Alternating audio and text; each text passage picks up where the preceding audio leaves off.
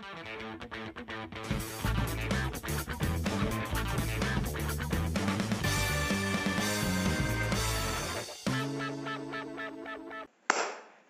všetky hamburgerové deti.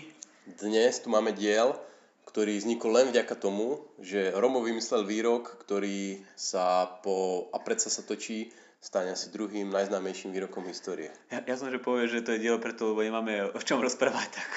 Máme vždy o čom rozprávať. Že, že sme mali teraz také veľmi aktuálne témy, ktoré sa týkajú toho, čo sa deje v ekonomike, zvyšovanie minimálnej mzdy, sociálne balíčky, tak teraz sa budeme baviť trošku viacej tak teoreticky a viacej tak nadčasovo to, čo teraz my povieme, to si budú môcť pustiť ešte naše deti a budú si z toho robiť poznámky a tešiť sa z toho. Takže ideme sa baviť o nejakých zlyhaniach trhu. No, povedz ten, ten výrok. A ten výrok, však ide, však všetci sú napätí. Tak výrok eh, znel, že, aby som teraz ne, nepoplietol, čo je horšie ako zlyhanie trhu? Absencia trhu. A teraz čuš, niečo tu dáš. Taký ten... Všetci si zapisujú, dáme, dáme, dáme 10 sekúnd, nech si zapíšu tento výrok. Ale v princípe ideme sa baviť o zlyhaniach a nezlyhaniach trhu a čo z toho vyplýva. Možno taká úplne prvá metadiskusia je, že, či vôbec je, že čo je toto zlyhanie trhu a či vlastne vôbec existuje zlyhanie trhu. No, uh, určite medzi našimi posluchačmi sú ľudia, ktorí sú naklonení tomu, ako funguje trhová ekonomika a nemajú radi štátne zásahy. A takíto ľudia niekedy zvyknú tvrdiť, alebo pozerať sa na, na tie zlyhania trhu z toho pohľadu, že mm, vlastne také nič ani neexistuje, že čo to je zlyhanie trhu? Že niekto nejak trh zaukoloval niečo robiť a preto teraz nedosiahol to, čo sme chceli, tak to je zlyhanie. A to nie je iba taký akýby uh, amatérsky pohľad, ale sú aj ekonómovia, ktorí sa to pozerajú naozaj tak konceptuálne a hovoria, že uh, to zlyhanie trhu je nejak zadefinované, ale ak my si zadefinujeme, zadefinujeme nejak spôsobom ekonómiu, že ona sa zameriava napríklad iba na demonstrované preferencie, teda iba na to, čo ľudia naozaj robia, tak naozaj nedokážeme zadefinovať, čo to je zlyhanie trhu. Hej? Lebo Jedno z zľadní trhu je napríklad uh, verejný statok. To je problém čierneho pasažierstva, kde ľudia keby nejaké svoje preferencie nedemonstrujú, uh, stanú sa čiernymi pasažiermi, neprispejú na tú neviem, verejnú obranu. A takýto ekonom povie, že ľudia nedemonstrovali svoju preferenciu a tým pádom problém, verejného, pardon, problém zlyhania trhu a verejného statku neexistuje. To je podľa mňa jeden taký pohľad, ktorý môže byť zaujímavý v nejakých takých filozofických debatách, kde sa ekonomovia dohadujú, že či je správna tá rakúska ekonomia, mainstreamová ekonomia, neoklasická ekonomia. Ale ja mám radšej taký pohľad, ktorý sa pozerá na to, že dobre, priznáme, že sú tu nejaké uh, situácie, keď je potenciál, že trh môže zlyhať, alebo je tam nejaká, uh, niektorí to nazývajú, že market challenges, že je nejaká trhová výzva. A pozrieme sa na to, že na jednu stranu, na jednu stranu e, či to dokáže štát riešiť, či náhodou štát nezlyháva viacej. A na druhú stranu pozrieme sa na ľudí, ktorí práve využívajú tieto trhové challenges na to, aby dosiahli zisk. Teda ľudia prichádzajú s rôznymi nápadmi, ako premeniť trhové zlyhania na trhový, na trhový zisk. My sme strašne veľakrát povedali, alebo ty si povedal trhové zlyhania, ale podľa mňa máme veľa divákov, ktorí sú proste Economics 101 a možno by sme teda ešte mali trošku akože vlastne povedať, že čo toto trhové zlyhanie je, lebo podľa mňa ako veľa ľudí to používa a majú veľ, takú veľmi matnú predstavu. Ale v princípe ide o to, že uh, mainstreamová ekonomia, nazvime ju týmto populárnym názvom, uh, vychádza z toho, že áno, konkurencia, trh sú dobré, ale musia byť splnené nejaké podmienky.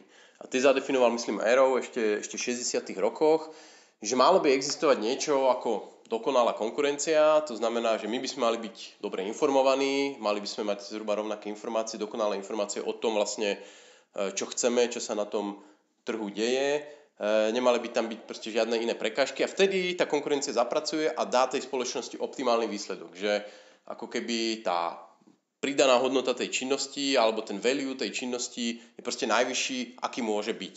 Ale môžu nastať situácie, a napríklad, tak e, typickým príkladom je, je zdravotníctvo, kde môžeme povedať, že ten spotrebiteľ, pacient, e, za prvé pracuje možno v nejakej tiesni, sa rozhoduje, že má chorobu, má zranenie, musí to riešiť rýchlo a zároveň je tam veľmi veľká prejpať medzi tým, čo vie o tom svojom zdravotnom stave a možnostiach jeho riešenia versus to, čo vie jeho lekár. No a v takom prípade teda ten trh akože zlyháva, vedie k neoptimálnym výsledkom, preto tu musí byť nejaký regulačný zásah, ktorý ako keby e, z pozície moci alebo z pozície nejakých pravidiel tieto nedostatky trhu odstráni a zavedie nejakú pevnú vychodenú cestu, ktorá tým účastníkom prikáže, že takto sa vydajte a nebudete môcť nejakým spôsobom zneužiť, odbočiť z tej cesty a dosiahneme lepší výsledok spoločnosti, ako keby ste sa rozhodovali úplne, úplne slobodne. Ty si úplne krásne e, premostil na zdravotníctvo a túto tému,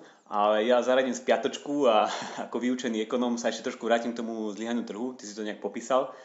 A uh, ono v zásade, aby si to vedeli ľudia predstaviť, keď ekonom povie, že je tu nejaké zlyhanie trhu, tak je to v zásade nejaká nerealizovaná výmena. Je to nejaký nere- nerealizovaný blahobyt, teda že ľudia mohli si niečo kúpiť, vymeniť alebo mohli e, si zafinancovať nejaký verejný statok, ale jednoducho sa to nestalo. A toto nerealizácia tej veci, to, to, to že posunutie sa k e, paratovému optimu, to je to zlyhanie. A a ako si povedal, je tam ten problém informačnej asymetrie a potom taký ďalší klasický uh, problém zlyhania trhu sú verejné statky, aj, kedy ľudia keby sa správajú ako čierni pasažieri a neprispejú na verejné blaho. A o to sme sa myslím, že už bavili, keď sme sa bavili o, o, o mojej knihe. Teraz úplne neviem, že niečo som chcel povedať, zabudol som čo. Jaj, že vlastne, a ešte dôležité, že všetky tieto zlyhania trhu, keď si ich proste dáte a vymenujete pod seba, tak v zásade úplne rovnaké zlyhania nájdete aj v tej verejnej politike v tom štáte. Proste informačná asymetria si spomínal, že je tam nejaký priepas medzi tým, čo vie spotrebiteľ a čo vie ten poskytovateľ. A toto isté proste nájdeme v politike, že je veľká informačná priepas medzi tým, čo vie volič a medzi tým, čo sa deje v tej reálnej politike, čo tam tí politici robia a z akých s akými spôsobmi príjmajú tie politiky. Tým sme sa vlastne dostali k tej druhej polke toho tvojho výroku, že tá prvá polka, že horšie ako zlyhanie trhu. Áno, zlyhania trhu sú, nazveme to situácie, v, ktorom by účastní, v ktorých by účastníci mali ašpirovať k tomu, aby si tam vyriešili nejaký problém a zlepšili tú celkovú situáciu. Ale pokiaľ ten trh vôbec nie je a je nahradený nejakým regulačným rozhodovaním, tak tam vzniká množstvo iných problémov alebo aj podobných problémov a ktoré v mnohých prípadoch môžu byť ešte vážnejšie ako tie, ktoré vytvára to tzv. trhové zlyhanie alebo nejaká neoptimalita trhu. Ja máme v tej knihe jednu podkapitolu nazvanú, že kto ochráni spotrebiteľa pred ochranou pred spotrebiteľa. Hej, že proste máme tu nejakú, nejaké trhové zlyhanie, informačnú asymetriu a existujú rôzne spôsoby, ako ochrániť spotrebiteľa voči tej informačnej asymetrii, ale časokrát by potreboval spotrebiteľ ochrániť pre tou ochranu spotrebiteľa, lebo tie regulácie nevznikajú preto, lebo sa rieši nejaký, e, nejaké zlyhanie trhu, ale jednoducho politici poskytujú nejaké benefity rôznym skupinám a vymýšľajú nejaké regulácie, ktoré vyhovujú určitým podnikateľom a vymýšľajú tak nadefinované podmienky, že tí, ktorí tým podnikateľom, pardon, politikom šepkajú do ucha, tak práve im to, im to vyhovuje. Hej, ja môžem zase príklad zo zdravotníctva použiť, že zase informačná asymetria, lekár vie viac a na to, aby nezneužil túto svoju pozíciu, tak existujú nejaký štátom vynúcovaný systém certifikácií. Musíte dostať pečiatku na to, že vôbec sa stanete lekárom, ďalšiu pečiatku na to, že si môžete otvoriť ambulanciu. Proste existuje reťaz oficiálnych pečiatok na to, aby ste mohli vykonávať nejakú činnosť. Čo e, napríklad na jednej strane akože teoreticky má zabrániť tomu zneužívaniu moci, ale v praxi to vedie k tomu, napríklad, e, že tie služby sa extrémnym spôsobom atomizujú. To znamená, že každý lekár alebo zdravotník môže vykonávať len tú svoju veľmi úzko pečiatkou zadefinovanú činnosť, eh, že sa monopolizujú, pretože len jeden subjekt dáva pečiatky a tým veľmi výrazným spôsobom obmedzuje vstup do tohto, eh, do tohto odvetvia. Ale napríklad eh, zaniká aj škála kvality. Že v podstate sa určí, že minimálna úroveň kvality je takáto, čo nevždy musí znamenať, že je to kvalita, ako by požadoval spotrebiteľ.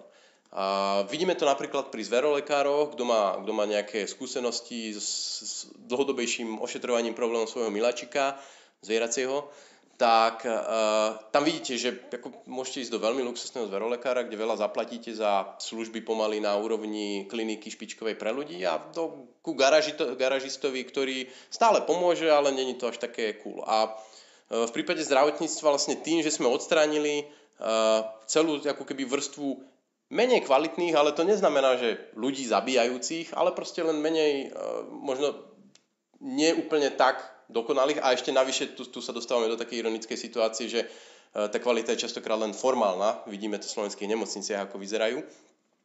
Uh, tak proste tým sa tie služby veľmi významným spôsobom predražili a znížila sa dostupnosť týchto Mhm. služieb. Toto narazil si na niečo, čo ja e, dlhodobo rád rozprávam a ľudia to považujú za také neintuitívne, že neexistuje niečo ako objektívne správna kvalita.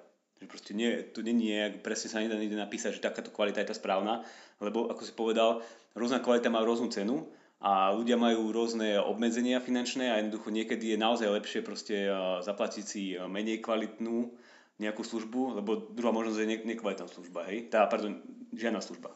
A to pekne vidieť, že ja neviem, že aj na autách, hej, že mohli by sme si vytvoriť, že chceme mať nejaké super bezpečné auto, ktoré bude stať neviem koľko, 10 tisíc eur a v tom prípade by sa k tým autám nedostalo veľké množstvo ľudí a možno, že by uh, to v konečnom dôsledku viedlo k tomu, že by ešte mali nejaké iné problémy, že proste, neviem, uh, museli by chodiť bicyklom, aby Alebo jazdenými starými Hej, autami a podobne. ale to dosť akože byť e, ce- celé paper, hej, že sa robí neviem, e, v rozvojových krajinách taký výskum, že hej, keď tam používajú rôzne také tie nebezpečné motorky, tak uh, možno, že to je akoby není bezpečné z toho pohľadu nášho, ale z toho ich pohľadu je to stále oveľa lepšie, ako ja neviem, sa tam idete rigať na nejakej, uh, nejakom bicykli na nejaké veľké vzdialenosti.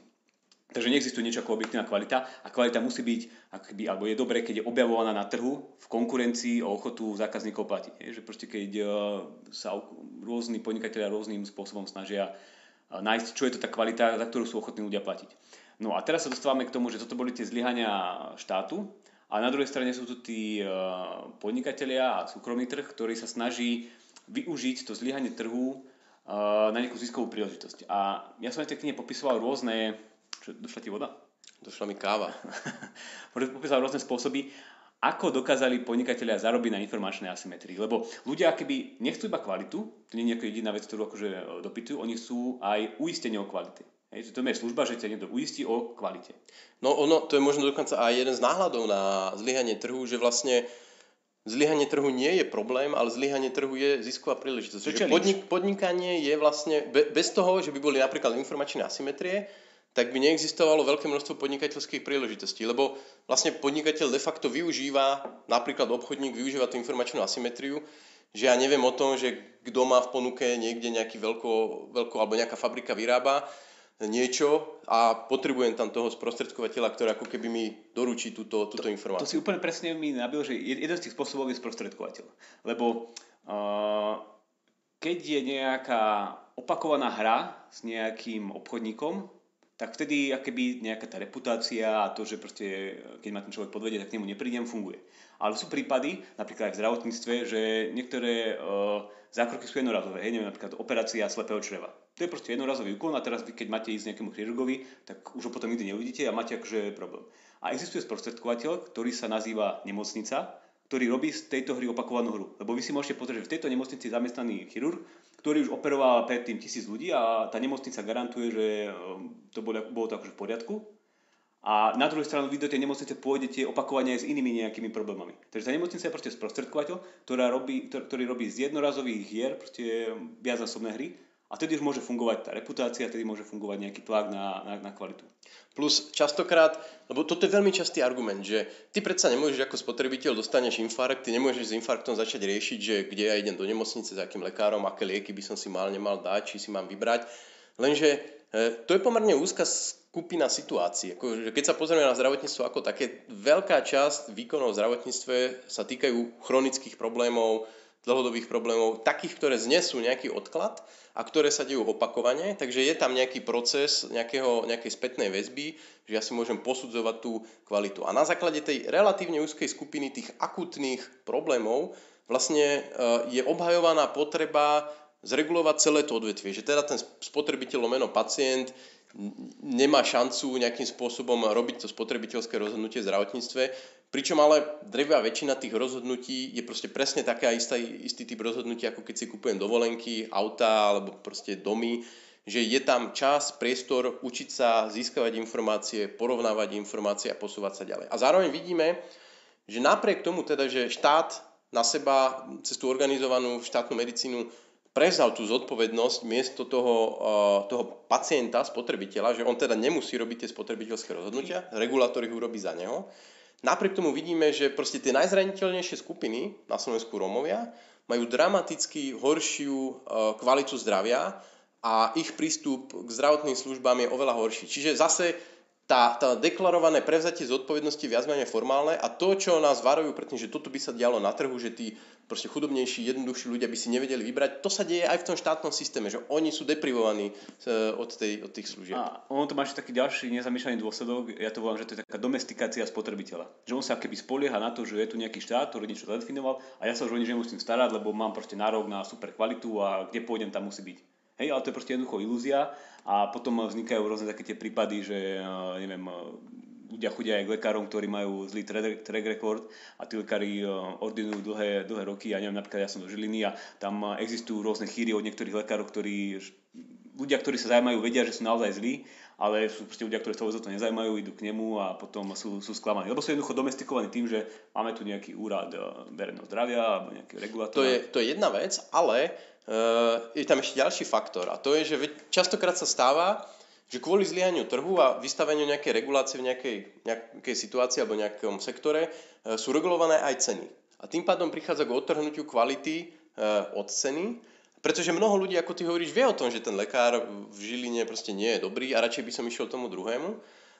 Lenže práve tam nevzniká ten rozstrel tej kvality a cenová, nejaký, nejaký cenový rozdiel. Že poviem si, dobre, mám zlomený prst, viem, že nie je bohuje čo, ale kašľať na prst, akože to tam nemá čo pokaziť, idem za ním, lebo je lacný a mám proste nejaký vážny problém, idem za tým lepším, ktorý je drahší. A takto by sa uh, ten dopyt po tých lekároch akože prirodzene rozredoval. Že vážne problémy by išli tým dobrým, menej vážne by išli tým horším a zároveň eh, by tam bol cenový rozdiel, že idem tomu horšiemu, lebo ušetrím, lebo stojí mi to za to. Lenže keď máš zregulované ceny, že všetci lekári, ja neviem, proste majú bodované výkony a majú zabod dané euro, či je to proste špička, či je to úplný manták, eh, tak tým pádom bez, bez tého, tých cenových rozdielov tam v podstate zanikajú tie motivácie nejakým spôsobom členiť, členiť ten dopyt medzi rôzno kvalit, kvalitnými poskytovateľmi. Ja by som ešte znova zaradil trošku spiatočku a znova sa pozriem... Ty cúvaš celú dobu. Ale tak som chvíľu pre tebou. Uh, ja by som sa pozrel na to, že ešte teda aké, alebo ako, ako sa dajú zaška, zaškatulkovať rôzne tie spôsoby, ako uh, podnikateľa riešia informačnú asymetriu. Jeden taký úplne najzákladnejší uh, je nejaká značka. Je, že tým, že vytvoríte nejakú značku, pod ktorú schováte všetky svoje produkty, tak tým vlastne dávate možnosť zákazníkom zobrať si rukojemníka vo forme tej značky a keď sa tomu zákazníkovi to nebude páčiť, tak on na budúce k vám nemusí prísť a môže dať ostatným o tom vedieť, že je to proste zlá značka, už tam nechodí. To je taký akože úplne meta základný spôsob, ako proste sa brániť informačnej asymetrii. A ja si myslím, že toto niečo, niečo funguje podobné aj u ľuďoch a že dôvod, že prečo máme niečo, čo sa volá že meno a priezvisko, že to sú vlastne nejaké naše značky, ktoré sa nejak vďaka ktorým sme identifikovaní a vďaka tomu vieme povedať, že tento človek je uh, blbec a proste má, neviem, ekonomické zlé názory, nebudeme ho počúvať. A uh, naopak niektorí sú zase, zase pôjde. Takže tá značka je taký úplne meta, meta pohľad. Ale potom sa to keby na tom trhu objavili sa rôzne ďalšie spôsoby, ako tú značku využívať. Ďalší príklad je franchise, franchise. Hej? Proste Uh, my radi chodíme do McDonaldu a my chodíme radi do McDonaldu, lebo on práve dokázal tú vec, že odstranil informačnú asymetriu absolútne. Hoci kde idete do McDonaldu na Slovensku, tak viete, že dostanete nejakú kvalitu, nejakú kvalitu služieb, kvalitu hamburgeru, kvalitu mesa. A to je tomu, a cenu. A, a, cenu. a to je ďaká tomu, že uh, niektorí podnikatelia začali predávať to miesto pod svojou značkou. Že odrazu vy si môžete kúpiť uh, tú značku, musíte dodržavať všetky tie uh, tak ja to že súkromné regulácie, ktoré ten predaj značky vyžaduje, ale má veľkú motiváciu akože spraviť tie regulácie správne a vyžadovať ich naozaj, nie iba nejak formálne, na tom závisí jeho zisk. A to je taký akoby pekný spôsob súkromnej regulácie, že jednoducho uh, McDonald's dostanete vždy super kvalitu.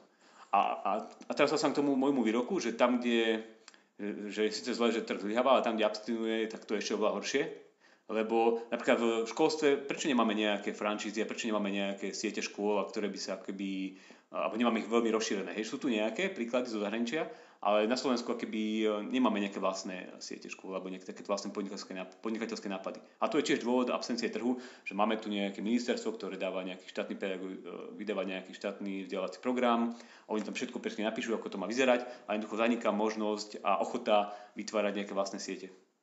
A zase môžem povedať, že my v podstate nemusíme teoretizovať, my to vidíme napríklad aj zase v tom zdravotníctve, zaradím jednotku, že tie, tie činnosti, ktoré sú mimo štátu, ja neviem, kozmetické operácie, operácie očí, nejaké ortopedické operácie, športové lekárstvo a podobne. Veterina. A veterina, vlastne celá ako keby tá zvieracia medicína, tak e, tam napríklad vznikajú siete kliník, ktoré sú častokrát zaštitené nejakým menom, že proste nejaký profesor ten a ten si otvorí najskôr jednu kliniku a postupne expanduje do ďalších miest. A samozrejme nie je na všetkých miestach, ale to jeho meno ako keby je, on zaručuje kvalitu. On zaručuje kvalitu, zastrešuje. Zároveň vidíme, že sú tam rôzne hodnotenia týchto, či už formálne, neformálne, že sú tam cenové rozdiely, že tie začínajúce, tie menej známe sú lacnejšie, tie proste, kde už vieme, že to sú kapacity, tie sú drahšie. Čiže všetky tieto mechanizmy tam podstate veľmi rýchlo začnú, e, začnú vznikať. A zase sa vracame k tej otázke, že, že e, prečo ako keby zaštitiť celý jeden veľký sektor len z dôvodu nejakých špeciálnych situácií, zaštitiť to reguláciami, ktoré spôsobujú množstvo porúch, keď vidíme, že pri strhovení niektorých činností tam veľmi rýchlo prichádza k tomu, že e, nie, že sa riešia tie, vyriešia zlyhania trhu, ale že sa riešia a neustále sa tá uh, situácia zlepšuje. My, my to máme, že existuje tendencia na posúvanie sa k paratu optimálnemu stavu. Že je tam dynamika. Super, super. Tak ja sa zaradím z piatočku a e, poukážem na taký ďalší ten e, spôsob, ako sa dá riešiť informačná asymetria. A ten sa používa v príkladoch, keď e, vy si nemôžete dovoliť akoby skúsiť využiť nejakú službu, lebo aby to bola nekvalitná služba, tak by mohla mať nejaké fatálne dôsledky. A tu sa využívajú napríklad rôzne špecializované služby, napríklad laboratórií alebo nejakých súkromných neviem, klubov alebo časopisov, ktoré sa zameriavajú na hodnotenie, ja neviem, napríklad nejakých doplnkov výživy, nejakých ja neviem, liekov alebo nejakých vecí, kde sa akoby nedá nejak jednoznačne odhaliť aj ich spotrebovaním, že či naozaj uh, sú kvalitné. Hej? Teda keby uh, klasický príklad na Slovensku a v Čechách máme D-test, kde jednoducho hm, to vzniklo ako nejaké občianske združenie, ktoré začalo testovať výrobky a teraz je z toho úspešný časopis, ktorý si zakladá na tom, že je nezávislý, že nepríjma žiadne, žiadne peniaze od tých samotných podnikateľov alebo tých, čo produkujú tie, tie, tie, tie tovary. Zároveň tých časopisov nenájdete žiadnu reklamu, takže ani takýmto bočným spôsobom nich nepríjmajú peniaze a jediný spôsob, ako zarábajú, je nejaké predplatné od zákazníkov a oni práve robia to, že robia také tie hĺbkové testy tých vecí, či naozaj e, splňajú všetko to, čo píšu na obale a či naozaj e, sú kvalitnejšie ako nejaké iné. Takže to je taký druhý spôsob, ako to riešiť. Že proste sú tu akože špecializovaní, e, ako to nazvať, nejakí zbierači informácií a vyhodnocovateľia a iniciatíva vychádza zo, zo strany spotrebiteľa. Že on chce vedieť viacej a preto si najmä takúto, takúto službu. Potom je druhý spôsob, že sú špecialisti, ktorí e, získajú tieto informácie, ale dopyt a iniciatíva vychádza zo strany tých samotných podnikateľov a, a, a, a nejakých výrobcov. A to sú práve nejaké certifikačné a akreditačné agentúry. Je, že oni si proste povedia, že my chceme ukázať dôveryhodne, že áno, ten náš, ten náš produkt má veľkú kvalitu a my si zadopytujeme takúto agentúru, že prídete k nám, urobte nám audit, pozrite sa, ako to všetko vyrábame, či to všetko splňa a dajte nám pečiatku. A tak to dajú proste pečiatku a znova riešia informačnú asymetriu. Takže toto bola posledná kategória odo mňa. Uh, lebo dosť sme sa presunuli k tej informačnej asymetrii, ktoré máme inak uh, ani nie, že jedno, ale viacero videok. Takže ak vás téma čisto informačnej asymetrie zaujíma, tak samozrejme sledujte ďalšie videjka a hlavne prečítajte si Robovú knihu, ktorá má celú jednu tretinu venovanú... Pokrok bez povolenia. Venovanú informačnej asymetrii. Ale ďalším takým ako príkladom zlyhania trhu je, že uh, nejaké obmedzenie kúpy schopností, to, že ľudia si nemôžu dovoliť nejakú službu, tak e, zhoršuje výsledok pre celú spoločnosť. A to je, zase dám príklad zo zdravotníctva, že keď ja nemám na to, aby som si kúpil napríklad vakcínu, alebo je to drahé, alebo celkovo nejak nezlepšil svoj zdravotný stav, tak e, akože ten výsledok pre spoločnosť je neoptimálny. Keď má nejakú chorú skupinu ľudí v sebe, ktorí z cenových dôvodov, a preto vlastne existuje niečo ako zdravotné poistenie, univerzálny pláca, Eh, Čiže existuje ako keby, povedzme, že nejaká tretia osoba, ktorá platí tieto výkony, preto aby ich nemusel platiť priamo spotrebiteľ a tým sa pre celú spoločnosť dosahuje optimálnejší výkon. teoreticky, teoreticky samozrejme, krúti je hlavou. jednoducho, že existujú proste chudobní ľudia, ktorí si určité veci nemôžu dovoliť a spoločnosť chce, aby si ich dovolili. Tak ako zo vzdelaním. V podstate pre vzdelanie asi ten istý princíp, že my nechceme tu mať negramotných ľudí, preto vlastne máme nejaké štátne alebo verejné vzdelávanie, ktoré aj tým, ktorí si nemôžu alebo nechcú zaplatiť, tak vlastne umožní získať to vzdelanie. A zase ale tu je, za prvé, vzniká tam nejaké zlyhanie, je to drahé, tým, že spotrebiteľ je odtrhnutý od spotreby, e, teda od, od ceny toho produktu, tak to vedie k nadspotrebe, k neoptimálnej alokácii tých zdrojov a tak ďalej a tak ďalej. A zároveň vidíme, že existujú nejaké riešenia, pretože uh, mnoho ľudí má zakon, zakonzervované, že trh to je proste obchod, cenovka, peňaženka. Prídem, kúpim, mám. Ale existujú aj rôzne komunitné riešenia, proste decentralizované riešenia, kde stále buď je to za veľmi malý poplatok, alebo aj dokonca zadarmo dostupné, uh, dostupné ľuďom. Ty máš také pekné príklady z škôl v Indii, nie? že tam v podstate tie súkromné školy fungujú za dolár na deň, alebo ešte, mm. ešte možno aj menej. Že v podstate tam, tam vznikli kvalitné kvalitné produkty na trhu, ktoré sú dostupné aj tým úplne najchudobnejším ľuďom. Myslím, že ty máš super príklad z Indii, kde vznikajú súkromné... India je kopec super príkladov pre veľmi chudobných ľudí, ale pretože oni sa na nich špecializujú. A, a chudobní ľudí, ktorí si nemôžu, alebo nechcú sa spoliehať na tie verejné služby. Napríklad v tom školstve je to tak, že oni majú akéby dostupnú verejnú školu, ale tam tí učiteľia sa neukazujú, nič pre tie deti nenaučia a jednoducho tam si lúpu nejaké oriešky. A rodičia si povedali, dobre, tak radšej si zaplatíme a pošleme ich do súkromnej školy. Hej, a napríklad zase v tej Indii E, ako si naznačil aj v tom zdravotníctve, e, vznikla tam celá sieť nemocníc, úplne súkromných, ich akcií si môžete kúpiť na burze, je to proste veľká, veľká korporácia, ktorí ponúkajú extrémne, oni sa najskôr zameriavali na kardioveci, teraz už sú širší, ale napríklad extrémne lacné kardiooperácie, radovo 1000-2000 dolárov bypass stojí, čo je proste operácia, ktorá stojí v Amerike 100 tisíc a na Slovensku 10, 20, 30 tisíc eur a napriek tomu majú veľmi vysokú kvalitu a sú dostupné pre uh, aj tých chudobných a dokonca oni majú rôzne programy uh, takého predplatného, všelijakého členstva, ale napríklad aj vyslovenej charity, že majú na každý deň, na každý týždeň nejaké finančné limity a podľa toho, jak si im naplňajú, tak oni znižujú cenu tým, ktorí prichádzajú, čiže ešte ďalej vedia stláčať tú cenu. A... Ja by som to pomaly ukončiť, ale tak ešte dopovedz. A e, chcel som v podstate len dodať, že takto napríklad fungovalo aj v Spojených štátoch e, v 19. storočí, kde bola prakticky kompletne súkromná medicína, že e, ten rodinný lekár, ktorý fungoval v rámci nejakej komunity, nejakého obca alebo okresu, tak tým, že on mal aj nejaké etické postavenie, tak napríklad mal plávajúce ceny. Že bohatého ošetroval za oveľa viac, keď išiel chudobnému, tak to isté ošetrenie mu spravil za 10 vajec alebo za sliepku, alebo aj zadarmo.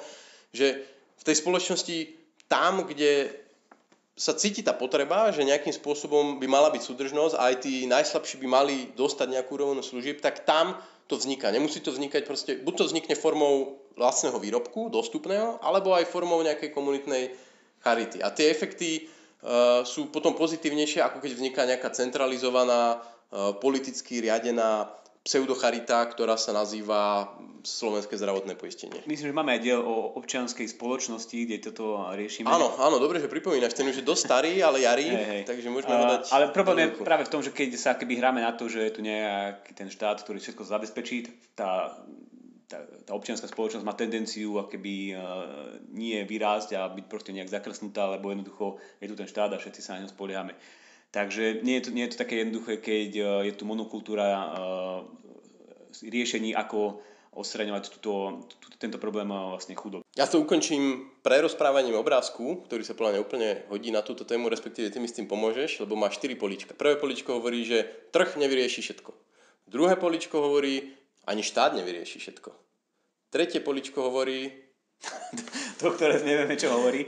Uh, diváci to nájdú na facebookovej stránke Klasická ekonomia, ktorá je úplne super a nájdete tam takéto podobné memečka. Ale myslím, že to bolo niečo také, že... Uh, Každopádne končí to... No končí to. Končí to, že nikto nevie, čo všetko treba vyriešiť, aby bolo vyriešené všetko. Hej. Čo je proste ultimátne trhové zlyhanie, ktoré je neriešiteľné, ale vlastne ktoré definuje celé naše putovanie životom. Ja neviem, či si povedal, že taký ten obrázok s, tými, s tým mozgom a potom väčší mozgom a, potom tým... Uh... No sme vlastne nechali taký háčik. no, kde môžete si hľadať na Facebooku Určite aj iné fanstránky, ale v prvom rade lajkujte, zdieľajte našu fanstránku, naše YouTube a... A napíšte nám, či bol takýto dlhší diel dobrý, alebo chcete radšej... A teoreticky, relatívne teoretický Alebo diel. chcete radšej 15 minútovku a... Alebo chce riešiť Fica Matoviča hey. a... No, to je super, napíšte nám. Ďakujem. A to všetko.